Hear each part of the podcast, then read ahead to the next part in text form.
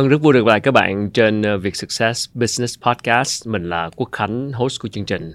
Hôm nay thì chúng ta sẽ nói về câu chuyện ờ, xây dựng đội ngũ, ờ, build team dành cho các lãnh đạo doanh nghiệp, đặc biệt là các nhà sáng lập, các bạn khởi nghiệp. Mình tin là đây là một chủ đề, là một nỗi đau của rất nhiều các nhà sáng lập.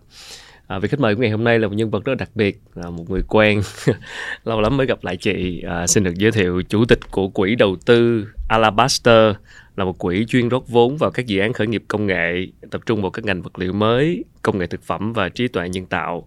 Xin chào đón chị Lê Diệp Kiều Trang. Hello chị, lâu quá rồi. xin chào Khánh, xin chào các bạn. Rất vui gặp lại à, khán giả của chương trình Quốc Khánh. Dạ, cảm ơn chị Trang. À, một chặng đường dài ha. chị em mình là gặp nhau lần trước em phỏng vấn chị là lúc đó chị còn ngồi ở Gojek. Đúng rồi. Chị Trang thì à, từ HSBC, McKinsey, uh, Misfit, rồi Fossil Group, rồi GoCheck rồi Facebook Việt Nam, rồi bây giờ là Arrivo, uh, à, Harrison, à, uh, .ai tức là một cái uh, startup về AI trong lĩnh vực uh, y khoa và là quỹ đầu tư Alabaster. Uh, một chặng đường rất dài. Vậy thực sự cái đam mê lớn nhất của chị là gì?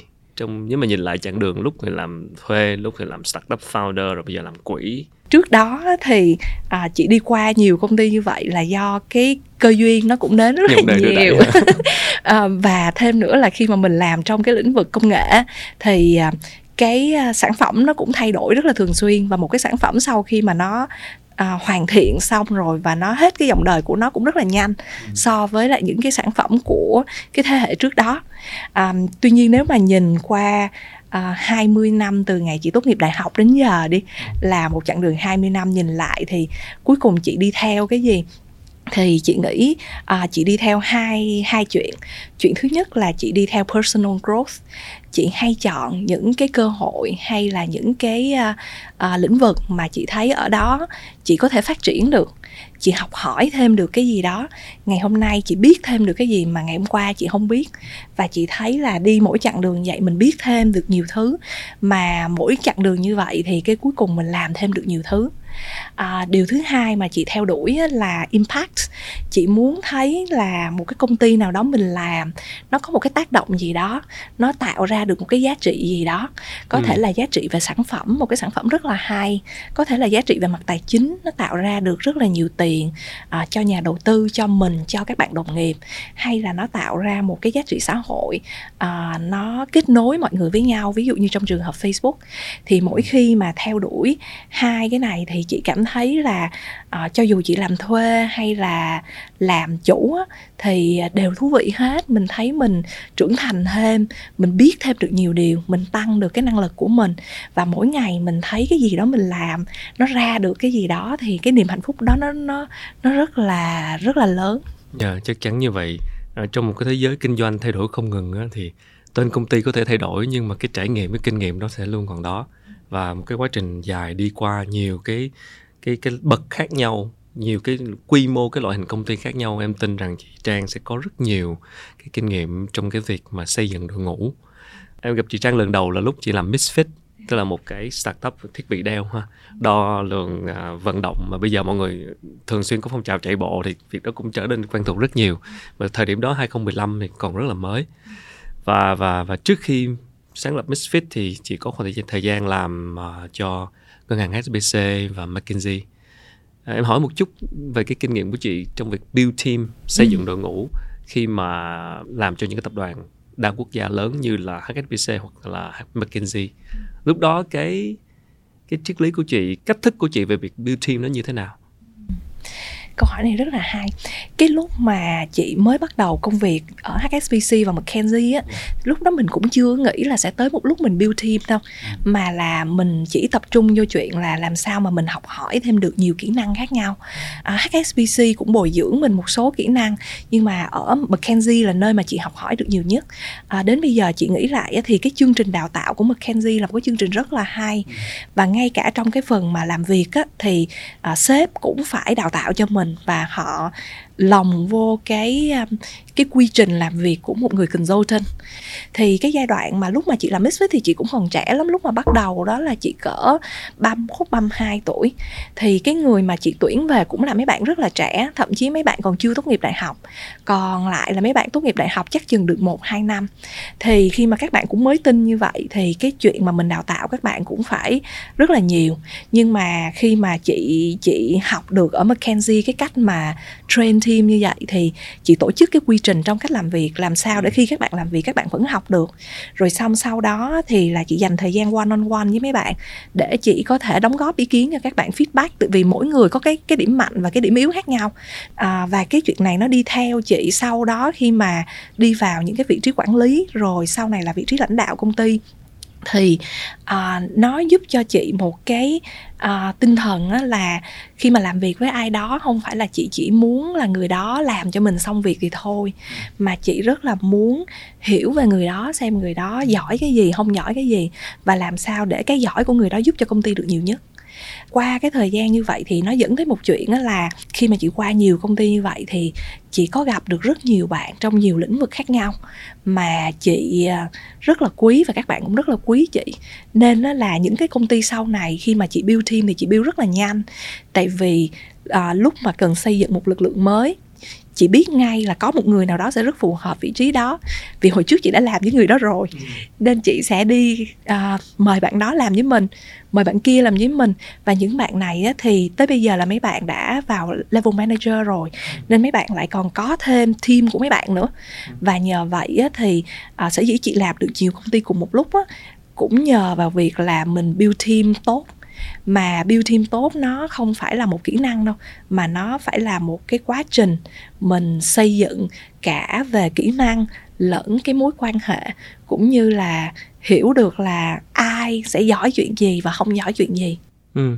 bây giờ thì chị đã đã đã dễ dàng hơn khi mà đã từng biết các bạn nhưng mà em muốn hỏi một chút cho cái thời kỳ đầu, đặc biệt là với những bạn startup founder, những cái người sáng lập công ty mà trong thời gian đầu chưa có nhiều quan hệ, chưa biết nhiều người để tuyển đó, thì chị vừa nói một cái ý rất quan trọng đó là họ giỏi cái gì và không giỏi cái gì. Làm sao mình đặt để đúng chỗ để phát huy hết cái năng lực của người đó. Đặc biệt là khi mà khởi nghiệp thì những thành viên ban đầu rất quan trọng. Thì chị có kinh nghiệm gì về chuyện này không? Thời thời lúc đó. Chị nghĩ một chuyện không thể tránh khỏi mà phải dứt khoát phải làm á, là cái bạn founder đó phải dành thời gian với từng người trong team. Vì việc đánh giá họ, cái người trong team có năng lực gì, giỏi chuyện gì và không giỏi chuyện gì, mình không thể đoán được, trừ khi mình làm việc trực tiếp với người đó cái cách không thể nào shortcut hay là đi đi đi tắt được là các bạn phải bỏ một cái thời gian à, dành cho mỗi người trong team.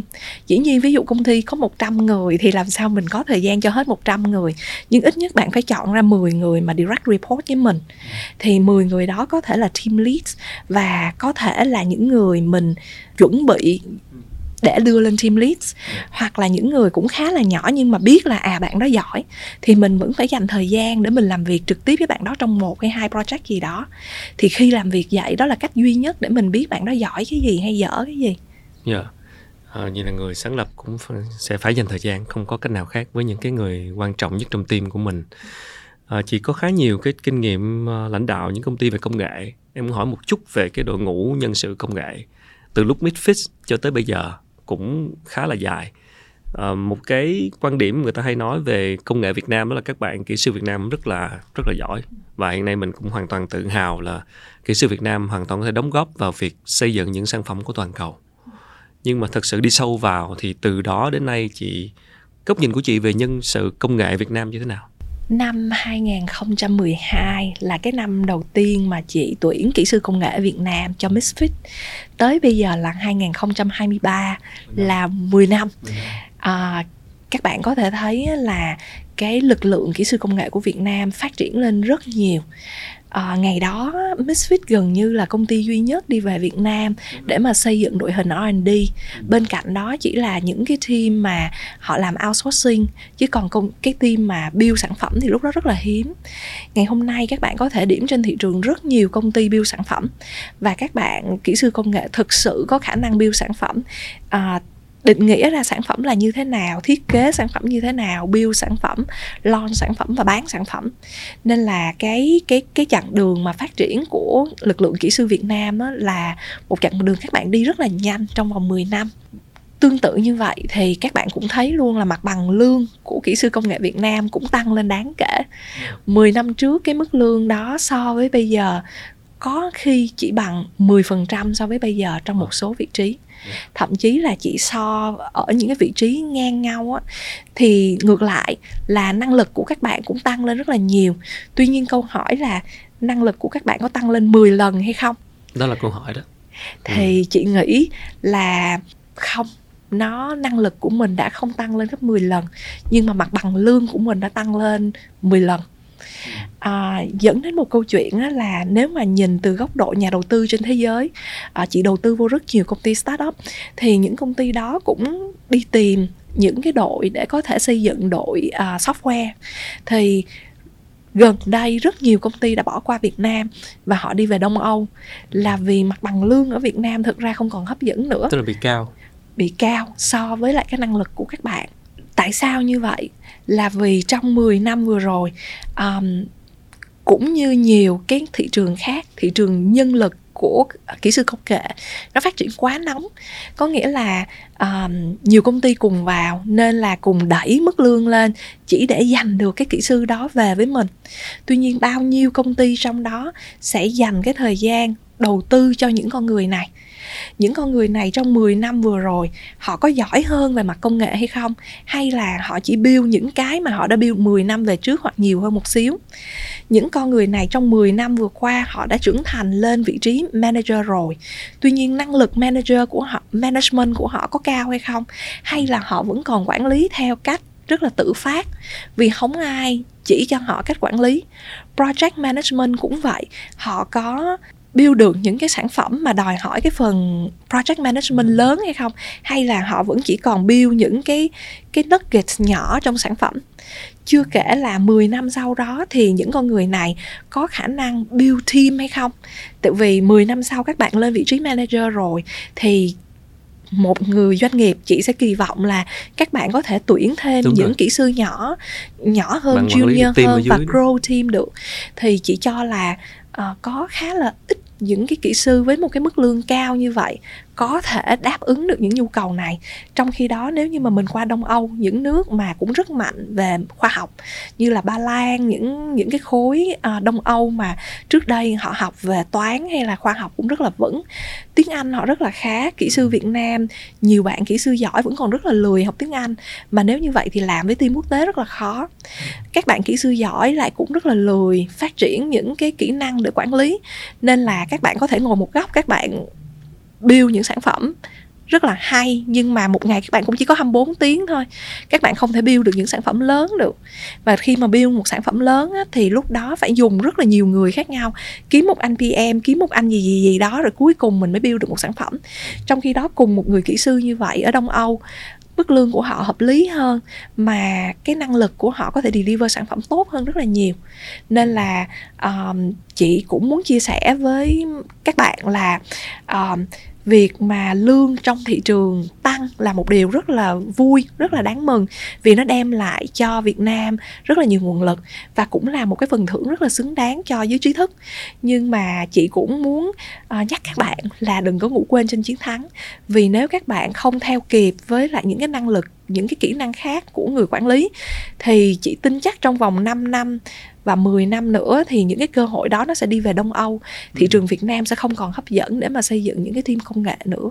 Một cái ờ, góc nhìn rất là thú vị em nghĩ là có lẽ là đâu đó chính là cái sự mặt bằng lương cao khiến cho các bạn đôi khi là không kiểu hơi hơi không mất động hơi mất động lực á.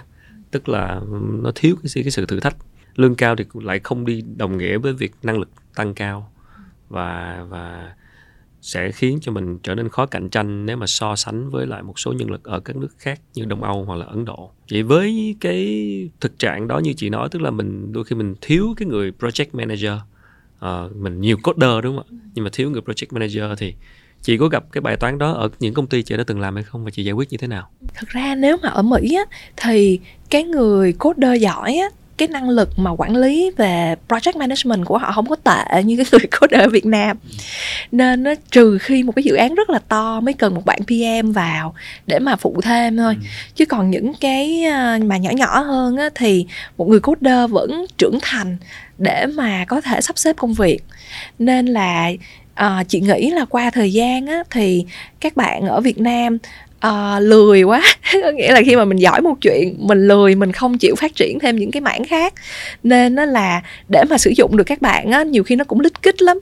Nó đòi hỏi rất là nhiều thứ khác để mấy bạn có thể work được. Mà nếu như vậy thì sau này các bạn không còn hấp dẫn nữa người ta sẽ đi về đông âu. Một cái mà chị không không chỉ trong cái nhóm kỹ sư mà còn trong cái nhóm ví dụ như uh, supply chain ờ, xuất nhập khẩu finance uh, những cái cái cái cái team khác trong công ty cũng vậy. Một chuyện mà chị quan sát á, là mà cũng thấy rất là tiếc á, là dường như khi mà 4 năm đại học của các bạn á các bạn không có học được nhiều hay làm sao á mà lúc ra gần như là mình phải đào tạo lại. Và cho dù các bạn học rất giỏi trong trường đại học nhưng mà các bạn chỉ học về kiến thức nhưng các bạn không có hiểu đó là kiến thức thôi chứ không phải là kỹ năng ừ. nên khi mà đi làm á cái chuyện phát triển về kỹ năng là một chuyện vô cùng quan trọng yeah. Dạ. thì nhiều khi các bạn lại không hiểu được là nó quan trọng để các bạn phát triển và các bạn cho là tôi không phải dạy thôi tôi không cần phát triển cũng được và chỉ cho đó là cái là rất là thiếu sót à, vì giống như một người mà à, rất giỏi mà chỉ giỏi được một chuyện mà không không có biết không có tự sống được. Ví dụ như học rất là giỏi môn toán nhưng mà không có biết uh, tự nấu được một bữa ăn để ăn chẳng hạn thì khi mà 25 tuổi hay 28 tuổi một người đó sẽ trở thành một người rất là kỳ ừ. không thể coi là một người bình thường được. Thì tương tự như vậy khi các bạn lên tới một vị trí middle manager có thể các bạn là một kỹ sư rất giỏi nhưng mà các bạn không có khả năng trình bày để nói cái ý tưởng của mình. Đâm ra các bạn cũng phải thấy các bạn kỳ chứ. Chị cho là cái đó là lười và không nên như vậy. Mình có thể không thể trở thành một người uh, communicator rất là lưu loát đi. Ừ. nhưng ít nhất mình cũng phải là một người communicator diễn đạt được những cái suy nghĩ của mình được được chứ. Yeah. nhưng mà có mình nghĩ là các bạn vẫn còn coi thấp những cái kỹ năng khác và quá coi trọng những cái các bạn giỏi làm cho các bạn khiếm khuyết. Và tới năm 25 tuổi các bạn đã hơi khiếm khuyết rồi 30, 35 tới 40 thì tới 40 chắc là các bạn sẽ bị lỗi thời vì những khiếm khuyết đó. Yeah. Dạ. Cái thực trạng này chị gặp phải từ cách đây 10 năm xây dựng Midfit nhưng mà bây giờ thì mọi thứ nó có khá hơn không hay là chị vẫn đang quan sát thấy điều đó ở các công ty trong danh mục đầu tư của mình? Ừ. Câu hỏi rất là hay.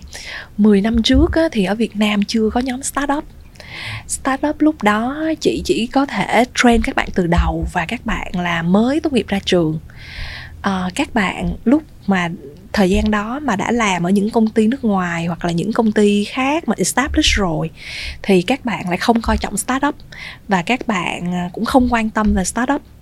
Khoảng năm 7 năm trước khi mà startup bắt đầu là một cái lực lượng khá là hùng hậu trong nền kinh tế, thì chị bắt đầu nhìn thấy là những bạn mà có một cái thời gian làm ở những công ty established bắt đầu chuyển qua công ty startup uh, rất hiếm trong số này có thể chuyển qua startup. Uh, là vì uh, các bạn ở trong công ty established quen làm theo một cái quy trình của một cái công ty đã vạch ra sẵn chứ không phải là những người giải quyết vấn đề. Trong khi đó startup nó không có quy trình. Thì lúc khi các bạn qua không có quy trình thì các bạn hay complain là ủa tại sao nó không có quy trình? Công ty gì mà dở quá thế này thế kia abc xyz e, mà các bạn không hiểu là người ta có quy trình là vì đã có ai đó xây dựng cái quy trình đó. Nếu bạn là người đặt viên gạch đầu tiên để xây dựng thì bạn phải là người lập quy trình đó chứ không phải bạn là người than ủa tại sao nó không có quy trình? Và có rất là một số ít mới có thể chuyển qua startup với một cái tinh thần là không có thì tôi sẽ làm. Tôi sắn tay áo lên tôi làm. Tôi làm sai cũng được nhưng mà ít nhất tôi làm rồi xong tôi sửa. Ừ. thì chỉ có một số ít chuyển qua được như vậy. À, rồi sau này á, thì à, các bạn trẻ mới ra trường á thì lại có một cái um, rất là yêu thích startup vì cái tính tự do của nó. Sự hào nhoáng của sự tự do thì nó cũng đi hơi bị quá xa. Tự vì sự tự do là một cái hay nhưng mà thiếu tính kỷ luật là một cái dở. Mà nhiều khi là các bạn cũng không có người à, định hướng cho các bạn đúng. Thì à, sau một cái chặng đường như vậy á chị cuối cùng chị mới rút ra được cái đúc kết cho mình á là để mà làm startup được á. Thì việc mà mình coaching team chữ coaching là huấn luyện. huấn luyện. Mình giống như một huấn luyện viên chứ còn mình cũng không có sức mà ra chỉ cho các bạn abc cz đâu. Mình chỉ là động viên các bạn khuyến khích các bạn gợi mở các bạn. Em Đúng đi rồi. cái này em kiếm cuốn sách này em đọc đi. Cái này chị cũng không biết đâu mà em đọc đi xong em về em chỉ chị. Hoặc cái này đi chị nghĩ nó phải như thế này Ừ. em đọc đi. Coaching. Thì chị nghĩ cái, cái gợi để các bạn tự giải quyết vấn đề đúng không? Chính chính chính xác là như vậy. Thì cái khả năng coaching đó nó rất là quan trọng. Và làm sao để trong team của mình 10 người ít nhất có 5 người có khả năng đi tìm được cái mới như vậy thì nó mới không có đổ dồn hết tất cả cái cái cái cái cái trọng lực của công ty lên cái người khởi nghiệp. Và cái năng lực học là một cái năng lực mà um, chị nghĩ là hiếm bạn có.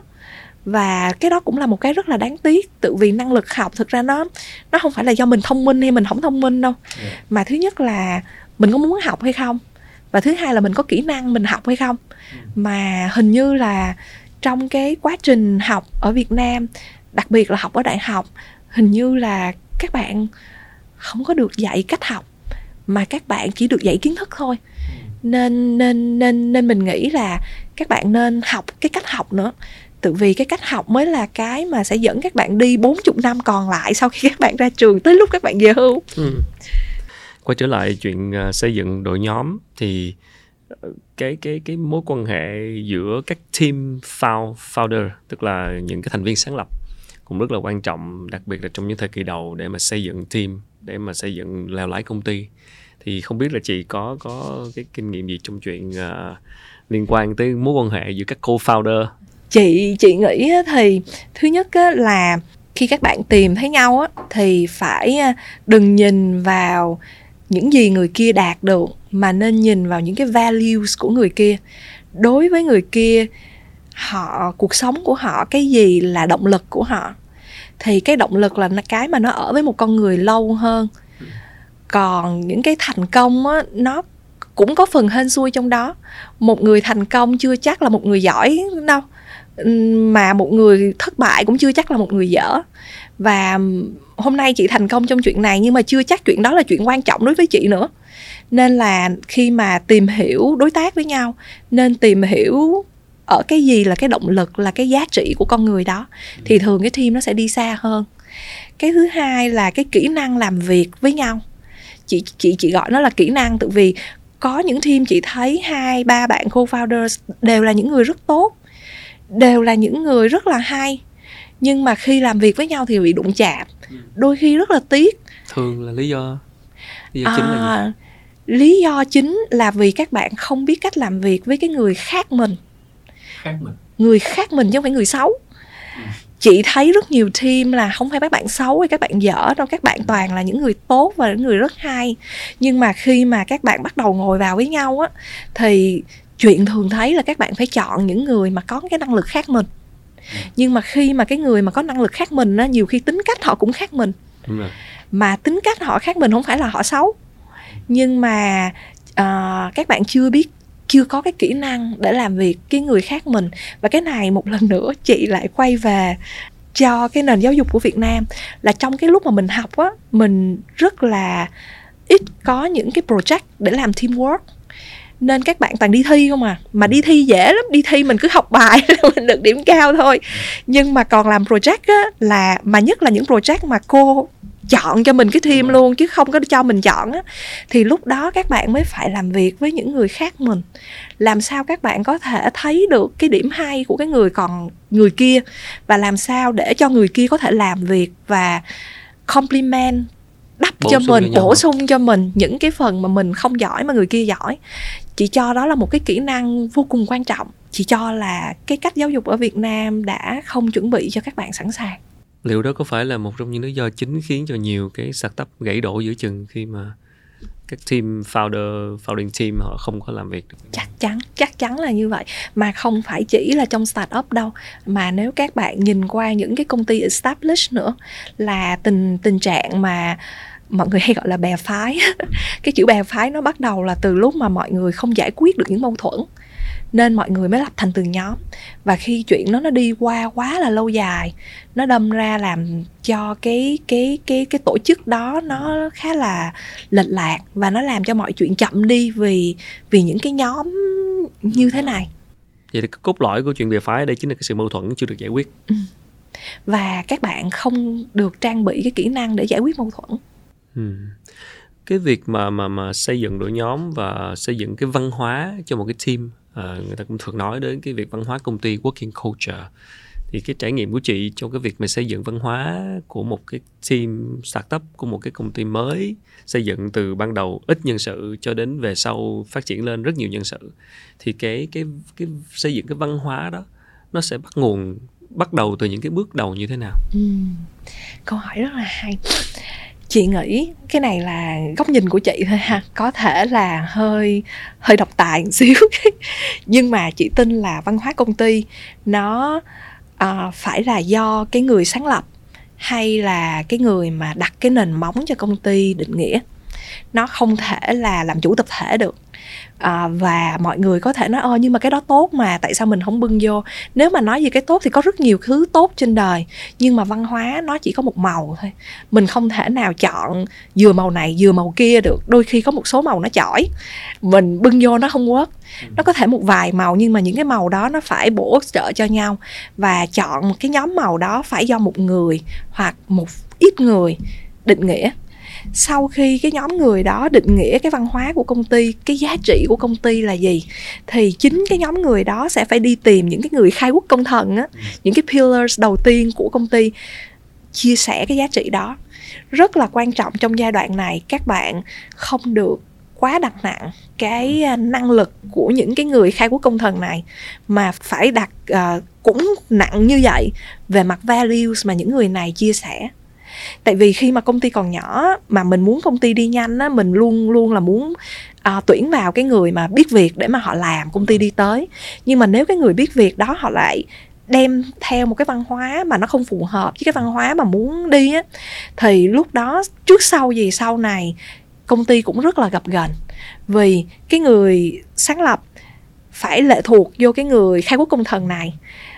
Bỏ người khai quốc công thần này sau đó cũng rất là khó mà tối ngày ngồi cãi lộn với người khai quốc công thần này cái gì là quan trọng cái gì là không quan trọng á, thì nó mệt mỏi vô cùng.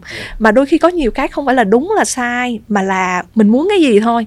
Mà hai người này mà không muốn cùng một chuyện á nói nói chung là nó bi kịch lắm. Thì giải quyết tình huống này như thế nào? Chị phải chọn cái người khai quốc công thần mà chia sẻ giá trị với mình ngay từ Bắt đầu. phải có sự đánh đổi. Và có thể là người khai quốc công thần đó về mặt chuyên môn, có thể dở hơn một cái anh khác, nhưng mà chia sẻ với mình về mặt giá trị, không chừng mình lại chọn người này chứ mình không chọn cái người giỏi hơn về mặt chuyên môn. Đôi khi là phải chọn như vậy để chi? Cái người này khi mà họ vô thì họ sẽ build cái team xung quanh họ. Họ cùng chia sẻ cái giá trị như mình, thì cái người mà họ tuyển vô họ cũng sẽ đặt nặng cái values đó thì cái công ty á, nó mới chia sẻ được về mặt giá trị. Nó mới tìm những cái con người mà nó tương đồng với nhau về mặt giá trị. Ở đây chị nói tương đồng với nhau về mặt giá trị chứ không phải về mặt tính cách. Giá trị. Tính cách nên khác nhau năng lực nên khác nhau nhưng giá trị phải tương đồng với nhau càng nhiều càng tốt. Ừ, giá trị và cái động lực á ừ. là là cái điểm chung. Đúng. Còn lại là nên khác nhau để bổ sung. Khác nhau để mình mình bổ sung cho nhau một cái bài học ừ, thất bại lớn nhất mà chị học được từ cái chuyện quản lý nhân sự hoặc là xây dựng đội nhóm từ những kinh nghiệm của chị là gì? Nếu chị có thể nhớ đến. Chị đã chọn những bạn mà về mặt năng lực rất là tốt. Thường là những bạn rất là biết cách ăn nói, well presented. Tự vì những bạn đó thường tạo cho mình một cái ấn tượng rất là tốt. Nhưng các bạn không có chia sẻ cái giá trị của mình à, khi các bạn vào trong team á, thì các bạn cũng như cách mà các bạn đã tạo ấn tượng với mình các bạn cũng tạo ấn tượng với team rất là tốt. Và team á, thì có những em nhỏ thì sẽ rất là ngưỡng mộ những bạn này. Ừ. nhưng mà khi đi một thời gian á, thì có những quyết định của những bạn này nó nằm ngoài cái comfort zone của mình. Mình cảm thấy là không chuyện đó không nên là đánh đổi như vậy được. Ờ. để mà thống nhất được chuyện đó nó không có trắng đen rõ ràng làm rất là khó. Và khi mà thậm chí mình nói với bạn đó, không, chị không đồng ý làm như vậy. Thì sau lưng mình bạn đó vẫn làm như vậy. Và cái đó nó lại truyền xuống bên dưới những cái bạn nhỏ trong team của bạn. Và lúc đó mình xử lý mình không còn xử lý một người nữa. Mình xử lý một cái tế bào mà nó đã bị ung thư, nó bị lấn qua những tế bào khác rồi.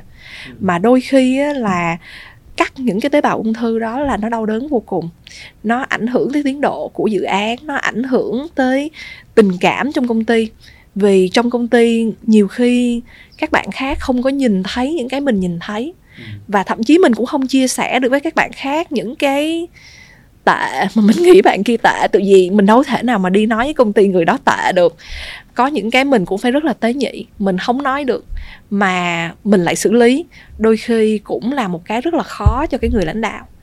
Nên chị cho là bài học mà thường những bài học mà đau đớn nhất mà liên quan tới con người luôn là vì mình chọn những người giỏi nhưng mà không phải là những người chia sẻ giá trị với mình. Trường hợp đó thì chị xử lý như thế nào? Chấp nhận uh, dừng không. lại cái mối quan hệ đó đúng vậy. Và thường đó là phải uh, nó nó nó nó nó biến động cho công ty rất là nhiều. Vì khi người đó đi thì uh, kéo theo rất là nhiều bạn uh, bất mãn. Uh, mà những bạn bất mãn nó không phải là những bạn không chia sẻ value với mình. Nhưng mà mấy bạn không biết những câu chuyện đằng sau đó mà mình nói không được. Ừ, tại ban đầu đã đi đi cùng ừ. cùng nhau rồi. Đúng ban đầu rồi. đã, đã mà mà thêm nữa là mình đâu phải chuyện gì mình cũng share với được với tất cả mọi người là đặc biệt là những chuyện mà liên quan tới lỗi lầm. Mình có thể share về lỗi lầm của mình được chứ mình nói lỗi lầm của người khác là một cái rất khó.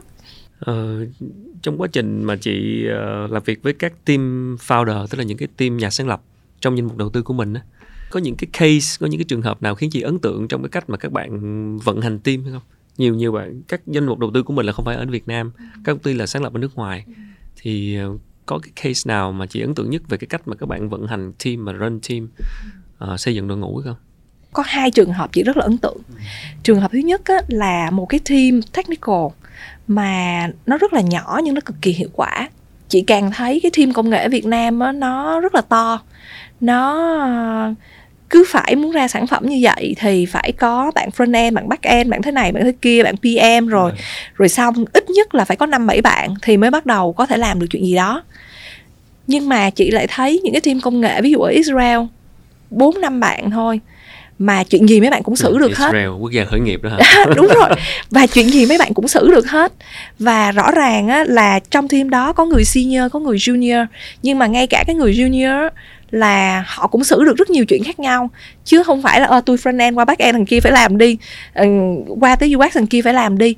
Chị cho là chắc là team Việt Nam càng ngày càng lười hay sao á. Ừ. nên các bạn không có động lực để mà be very nimble. Um, rất là tinh gọn. Tinh gọn.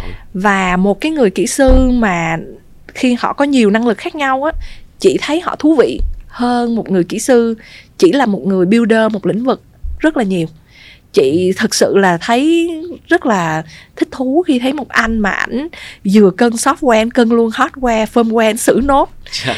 chị chị chị không biết mọi người thấy như thế nào chứ yeah. còn dạ. chị khi mà chị thấy một người kỹ sư mà làm được nhiều chuyện như vậy chị thấy rất là ấn tượng ừ. tại vì chị cho là cái người này có năng lực học hỏi và họ không sợ cái mới họ và khi mà họ biết nhiều lĩnh vực khác nhau á thì có thể họ không hoàn toàn giỏi về hardware hay là firmware cái chính của họ vẫn là software đi chăng nữa thì khi mà lên một cái sản phẩm to hơn á thì họ vẫn có cái sự đồng cảm và hiểu được những cái trở ngại của những cái kỹ sư phần còn lại giúp cho họ khi mà build cái phần của họ nó thoughtful nó có có lớp lan hơn nhiều để khi mà chuyển qua cái phần team kỹ sư bên kia, thì team kỹ sư bên kia họ có thể xử lý được trơn tru hơn.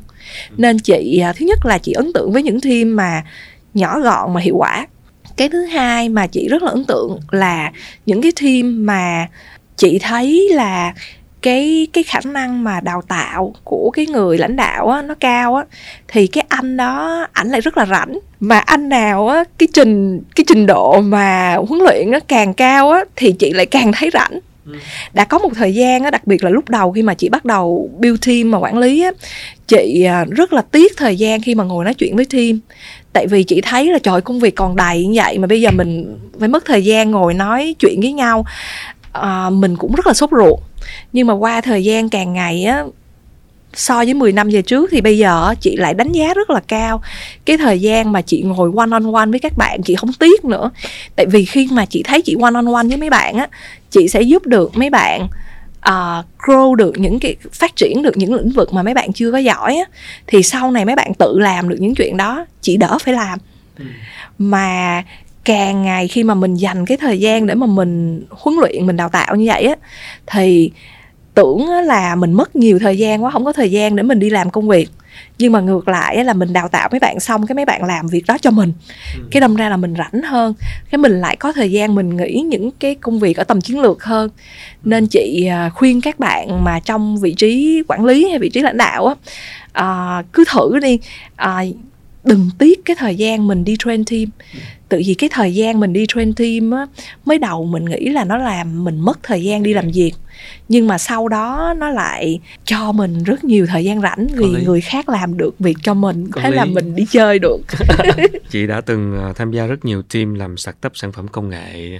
Em muốn hỏi chị một cái ý về chuyện là thương mại hóa một cái sản phẩm công nghệ một cái ý tưởng công nghệ. Chị làm cả phần mềm lẫn phần cứng uh, Misfit là phần cứng Arrivo gần đây cũng có chiếc xe đạp cũng nhiều người quan tâm. Nhưng mà để thương mại hóa nó để biết được rằng đầu ra của thị trường cho những ý tưởng sáng tạo thì cái trải nghiệm của chị về việc này như thế nào? Chị nghĩ cái kinh nghiệm mà thương mại hóa thì như sau. Thứ nhất là phải bắt đầu từ người dùng bắt đầu từ thị trường. Và nếu được khoan có làm sản phẩm đã mà làm prototype thôi. Rồi thử coi thị trường người ta có đón nhận hay không sau đó hãng build sản phẩm thật. Tại vì á, là nếu mà mình build sản phẩm thật á, thì cái đầu tư của mình vô đó rất là lớn. Rồi tới khi mà mình làm ra xong rồi chưa chắc nó đúng là cái thị trường cần. Và nếu mà mình cứ trial and error như vậy hoài á là mình không có đủ tiền để mà mình thử rồi sai thử rồi sai đâu. Nên uh, kinh nghiệm của chị á, thì cứ build một sản phẩm đầu tiên là phải thử trước. Cứ bán thử cái sản phẩm mà nó là prototype thôi ừ. để coi coi người ta có sẵn sàng trả tiền cho nó không cái đã. Ừ. rồi sau đó hẳn khi mà thấy là người ta chịu trả tiền cho nó thì hẳn bắt đầu bắt tay để mà làm ra cái sản phẩm đó. Dạ yeah, phải thử trước. Ờ, gần đây thì ờ, cái startup mới nhất của chị là liên quan tới công nghệ vật liệu đúng không? Là Arrivo đó. Thì cái bài toán cái thử thách lớn nhất hiện nay chị gặp phải là gì à, công ty đó không còn là mới nhất nữa à, từ công ty đó đến giờ chị yeah. Dạ. chị cũng có làm thêm nhiều công ty khác bài học về công ty đó thì nhiều lắm không không biết bắt đầu từ đâu để mà mà mà kể à, nó có vấn đề về con người vấn đề về sản xuất vấn đề về vận hành à, vấn đề về truyền thông uh, rất là nhiều vấn đề khác nhau chưa kể là cái công ty đó lại qua cái giai đoạn covid. À, nên là cái công ty đó phải nói là một cái công ty cũng khá là uh, đặc biệt. Nó trải qua rất là nhiều những cái thử thách rất là khác nhau. Cái mà chị rút ra được bài học từ cái công ty đó là tìm ra được những cái con người mà uh, có tâm có tầm có năng lực. Luôn luôn là cái rất là quan trọng cho một cái cái công ty. Và cũng không ai dám tự tin nói là uh, tôi nhìn người lúc nào cũng đúng hay là tôi train ai cũng sẽ ra. Chị cũng không không không làm được chuyện đó đâu. Chị chỉ có nhìn lại cái chặng đường mà chị đi qua thì chị thấy là chị qua rất nhiều công ty khác nhau rất nhiều ngành industry khác nhau. Rồi, nhiều. nhưng mà chị cứ build team lên hoài như thế này. Thì cái cái mà chị chị nghĩ là chị giỏi và chị à, thích làm đó là build team. Chị thấy là cái đó là một cái năng lực giúp chị trong chuyện làm startup. Chị build team rất là nhanh chị build team cũng giỏi. Mức độ dĩ nhiên là vẫn còn sai nhưng mà ít ra là nó vẫn thành một team được. Ừ. và team nó vẫn đi tới vẫn có những anh em làm việc với chị cũng mười mấy năm rồi à, cũng lên gần hai chục năm cũng có người lên gần hai chục năm.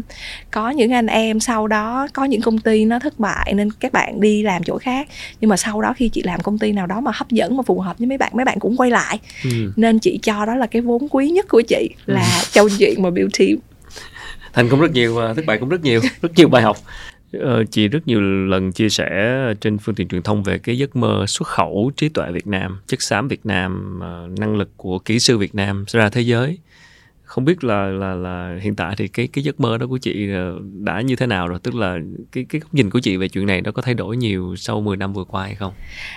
Nó không thay đổi và chị vẫn rất là hào hứng à, với cái câu chuyện mà xuất khẩu trí tuệ ra thế giới. Ừ. Misfit là Chúng cái giai vướng ở đâu? Ừ. Misfit là cái giai đoạn mà chị bắt đầu mở ra cho cho cái công ty về software engineer. Ừ. xong rồi tới uh, Arevo là kỹ sư về uh, manufacturing. Harrison là về uh, y khoa. Nên là Harrison có một đội ngũ bác sĩ rất là lớn ở Việt Nam à, và sắp tới đây thì chị còn nhiều cái dự án khác trong nhiều lĩnh vực khác nhau. Tại sao chị rất là tâm huyết với chuyện xuất khẩu trí tuệ? Vì chị cho cái nguồn lực của Việt Nam mà đã không được sử dụng đúng mức. Đó là cái năng lực trí tuệ của các bạn ở Việt Nam. Làm sao mở ra những cái thị trường để mà các bạn có thể bán cái chất xám của mình cho thị trường thế giới là một cái mà chị rất thích làm. Và tới thời điểm hiện tại chị thấy chị bán cũng rất giỏi. Bán mấy cái team kỹ sư Việt Nam đúng không? Đúng rồi và sản phẩm của các bạn làm ra từ software engineer hardware engineer và kỳ này là những sản phẩm từ y khoa cho ừ. công nghệ AI à, và sắp tới là hy vọng trong những cái ngành khác chị thấy rất là thích và thích thú với cái công việc này. Vì thứ nhất là khi mà làm việc với đội nhóm á, uh, khuyến khích các bạn đặc biệt là các bạn mà ham học hỏi và muốn phát triển mình á, thì lúc mà mình coaching các bạn mình có một cái um, một cái niềm vui rất là khó tả ừ. cái thứ hai là khi mà thấy các bạn đạt được cái sự tưởng thưởng rất là xứng đáng trong cái trí thức của cái cái trí tuệ của các bạn á các bạn cũng rất thỏa mãn mà mình cũng thỏa mãn yeah. Dạ. vì mình thấy là rõ ràng đây là một cái nguồn lực mà đã không được sử dụng và bị bỏ quên ở một cái góc nào đó trên thế giới. Nên là khi mà mình thấy mình kết nối được như vậy mình cũng thấy rất là yêu thích nó. Thấy cái công việc của mình làm nó rất là ý nghĩa mà nó ra được cái chuyện gì đó. À, và cái cuối cùng đó là um, tới bây giờ chị chị chị mới nhận ra là chị rất là thích khi mà coaching các bạn. Coaching cái thời gian mà chị dành để mà chị à, nói chuyện với các bạn chị à, coach các bạn á chị cũng rất là enjoy ừ. nên là chị không có thấy này. mệt chị yeah. Dạ. thấy rất là thích thú xem ra một trong những cái việc cái kỹ năng ờ, rất là hiệu quả cho việc xây dựng đội nhóm chính là kỹ năng coaching nãy giờ mình nhắc tới chữ này rất nhiều lần ờ, để để team có thể tự phát triển lên uh, dìu dắt các bạn hướng dẫn để mọi người có thể có thể uh, tự phát triển chắc là những bạn mà chị bán cho được team nước ngoài là những cái điểm sáng trong cái mớ vấn đề lúc nãy giờ chúng ta bàn, đúng không? Chúng ta bàn còn rất nhiều các vấn đề với ngành nhân lực, nhưng mà chính các bạn là những điểm sáng và vậy thì để tiếp tục làm cái chuyện đó thì chị nghĩ là mình còn đang thiếu vướng cái gì? Khánh hỏi một câu hỏi rất là hay. Nếu mà tới bây giờ thì chị giúp được, chắc được khoảng vài trăm người từ ngày okay. misfit cho tới bây giờ chị nghĩ là chị coaching được khoảng vài trăm người. À, gần đây là các bác sĩ và khi làm việc với các bác sĩ chị cũng thấy rất là thích thú. Thứ nhất là về năng lực trí tuệ của các bác sĩ rất là cao mà nếu mà nói về sức khỏe của các bác sĩ có thể làm việc rất là lâu thời gian nhiều như vậy mà vẫn rất là chính xác. Hay thế. Đã vậy các bác sĩ còn là những người rất là thông minh mà nhiều khi là vì trong môi trường cơ sở y tế không ai nhận ra. Đấy. có những bác sĩ rất là có business mind à, có không, đầu óc không rất là về về về về kinh doanh.